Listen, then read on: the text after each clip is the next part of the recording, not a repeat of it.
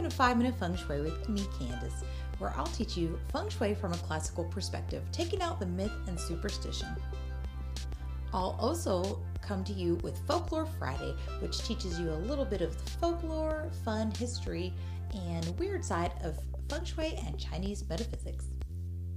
To support the channel, be sure to subscribe and leave a review and share with your family and friends.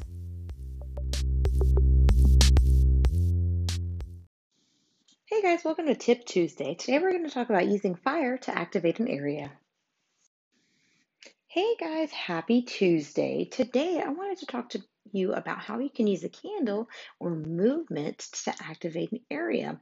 So I will put a disclaimer on this and tell you that do not ever leave a candle unattended. And if I were you, I would not leave it burning while you you know leave your home. So please take care to attend to any candle you may light while you're doing an activation. Of course, many people uh, use prayer candles when they pray. So you might do something where you, you know, go to church and light a candle, or you might even have a little altar here at your home where you light a candle at when you pray or put intention out.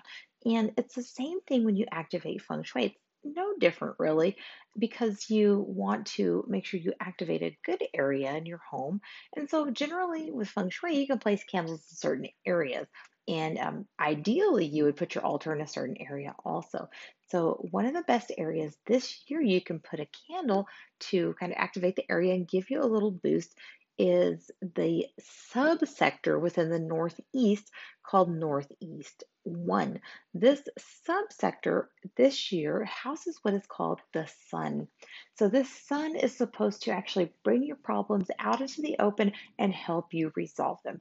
So, if you want a little bit of a boost this year, you can light the uh, candle in the area of Northeast 1. So, to find this, you actually just go to the center of your home uh, approximately, and you kind of orient yourself with a compass around your space. If, whenever you find the degree of about 22.6 to 37.5, this is where you'll place a candle at. I will also add one more warning, guys. You're actually going to have to wait until um, the day of, let's see, August 6th when the new month takes over. So you want to wait until the, you know, the solar cycle is over for this uh, season, I suppose, and this month of um, July. So you don't want to activate Northeast one yet. But as soon as the month changes, follow my dates uh, selection on my website at fengshuibycandice.com and generally you'll be able to pick one of those dates as long as it doesn't clash you and you can activate your northeast one with that candle if you're not able to put a candle up, another thing you can do is put a nail in the wall. You can put a fan in the area that moves around, or you can put something like a um, sound system, or what is it called, surround sound, or something like that that plays music. So, generally, it's something that will generate heat, is supposed to be active.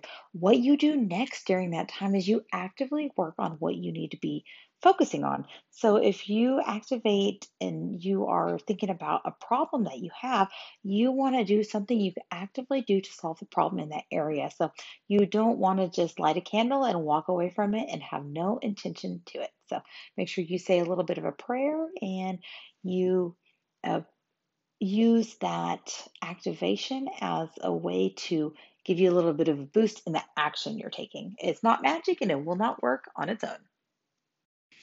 All right, guys, let me know if you put a candle up in your Northeast One area or if you have questions on what the hell Northeast One is. You guys go ahead and send me messages. Go to my website, fengshuibycandice.com. I have a chat feature. Even if I don't answer you right away, I will see it and I will get back to you. It'll notify you. Okay, guys?